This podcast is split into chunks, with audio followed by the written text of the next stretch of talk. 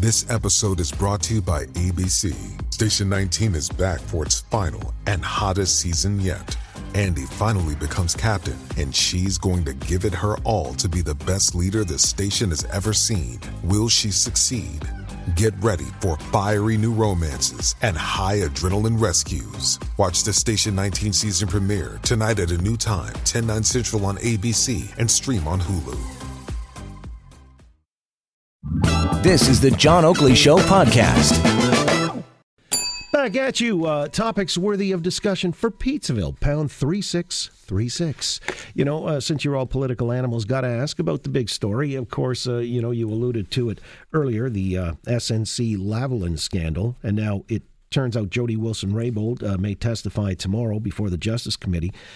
Andrew Scheer wants Justin Trudeau to testify around the horn. Uh, Kim, let me ask you first of all is there anything of consequence going to come out of this? Uh, I mean, if Jody Wilson Raybould, first of all, testifies, will that change anything? Andrew Scheer said on this program last week that ship's already sailed. It's almost like, uh, regardless, there's still more of a smoking gun here, uh, no matter what she says at this point. Well, I think she has a lot to account for. She has talked about wanting to tell her truth, and I think uh, Canadians are looking for that. I'm not sure this has hit every Canadian yet, but it certainly has captivated everyone just because of how terribly run the communication strategy and the political strategy has been from the Prime Minister's office. What's interesting about uh, what Mr. Scheer is trying to do is he wants to have the visual of the Prime Minister on a stand. And for going into an election season, that is political gold. I also think it's kind of cute and cheeky that they are saying no later than March the 15th, which for those of us who read far too many Shakespeare novels and, and plays the, the Ides, of, of March mm. and uh, beware the Ides of March. And so we'll see how this shakes out, but that's exactly what uh, Mr. Scheer would love than uh, more than uh, having the prime minister on the stand. All right. Well, you're talking about this then uh, having a lot more oxygen, whereas if you read some of the editorials or the opinion pieces in the Toronto Star, they're saying let's move on. Nothing much to see here anymore. Christin, uh, how do you see it? I I don't think for the next eight months this will go away. This is you know great story for the conservatives going into the next election and they will continue to push it and and at any angle they can. Just uh, and and having the prime minister on the stand again is is perfect for that narrative. All right, and so Omar, you think uh, this is something where the Liberals will continue to twist in the wind almost indefinitely to hear both uh, Kim and Christin say? Yeah, well, tomorrow's going to be a dumpster fire. Uh, this whole issue has been a bit of a dumpster fire for them the last couple of weeks. I don't, I don't, I, ha- I do have some sympathy for them though, right? Because what we've had is imagine somebody, imagine you're in an army and all of a sudden one of your soldiers gets up and takes their machine gun and just starts shooting at your own, at, at their own soldiers. That's essentially what we've had here. They didn't really actually know uh, what uh, Jody Wilson Raybould's uh, specific concerns were until she until she presented them at that cabinet meeting last week, or right? when they talked to her before Christmas and tried to pressure her into changing her opinion. Okay, so well, no, I mean no. she makes a point yeah. by virtue of just sending for her like Lefty uh, in Donnie Brasco, she got sent for. Uh, that's a form of pressure right off the top, isn't it? Well, you know, I so I, it's a very nuanced issue, right? So I, I used to work for an Ontario Attorney General, mm. uh, and, and, there is a very clear distinction between uh, the Attorney General's role as a minister and that as a as a law officer, so the chief law officer of the Crown.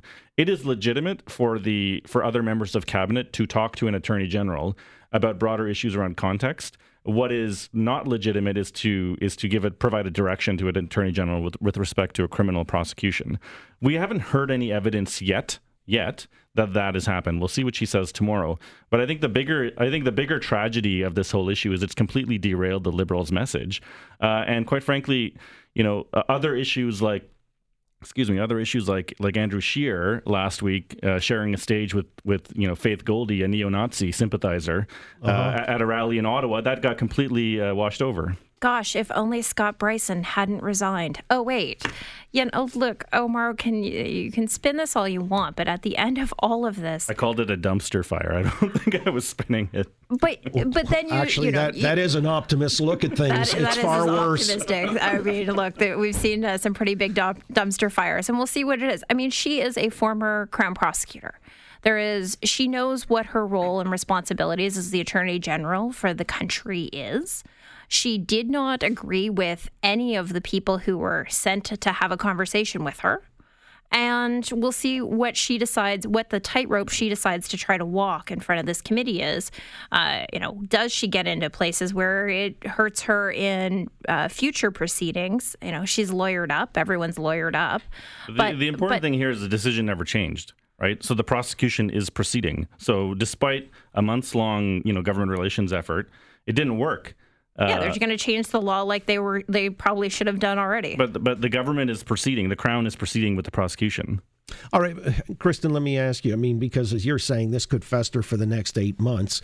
Uh, is it possible, too, it draws into relief as well other uh, ethic violations on the part of the prime minister? I think he's been cited like uh, four or five times now, hasn't he, by the ethics commissioner? So it's now a pattern recognition thing where it's a connect the dots and this is the mo if this is the mo of the pmo uh, maybe that's where people it sort, sort of starts to crystallize or bring into focus for canadians. Uh, he's not the transparent guy. He said he was at the outset and there was going to be accountability and doing government differently. I mean he's as scandal plagued as anybody. Absolutely. I mean, the Liberals have given the Conservatives basically carte blanche to say this man cannot be prime minister again. Um, he, there have been so many screw ups in the last two years, and and it is it just continues. There's there is nothing that changes. There's nothing that gets better. It just continues. It's a pattern that, if reelected, for the if the Liberals are reelected, it will continue again. I don't think that uh, that it's something that will change. So you think we've reached a critical mass or a tipping point? I mean, to use a common parlance now that people have started to see it in that light. I I, th- I think so. I think a lot of people do. I mean, it, it does show that that uh, Prime Minister Trudeau is is not. Uh, has not proven himself to be the great leader of Canada that he said he would be, that the Liberals portrayed him to be. And now, in the absence of your buddy Omar uh, Gerald Butts, I mean, he's still going to be pulling strings in the background, isn't he? Well, I'm sure. I'm sure the prime minister will ask him his opinion from time to time.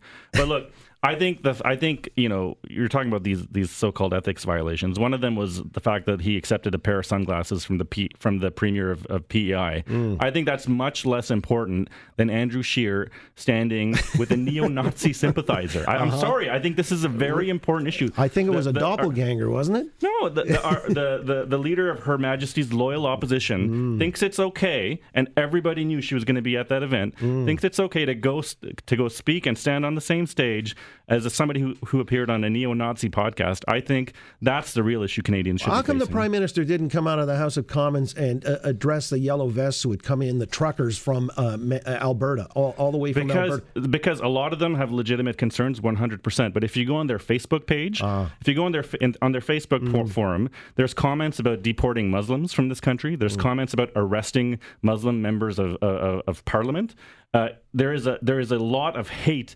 spewing from, from from online portals associated with this group. Not all of them agree with that 100%, but that's not a place, in my opinion, for an elected official uh, of this country to be present at. Let's I'm come sorry. back in a moment. More topics worthy of discussion. You want to talk about virtue signaling? Uh, let's get to the Oscars and what happened last night in a moment with our panel. Uh, Omar Khan, Kim Wright, and Christin Carmichael Greb on The Oakley Show. Global News Radio, 640 Toronto. Thanks for listening to the John Oakley Show podcast. Be sure to rate, review, and subscribe for free at Apple Podcasts, Google Podcasts, and anywhere else you get your on demand audio.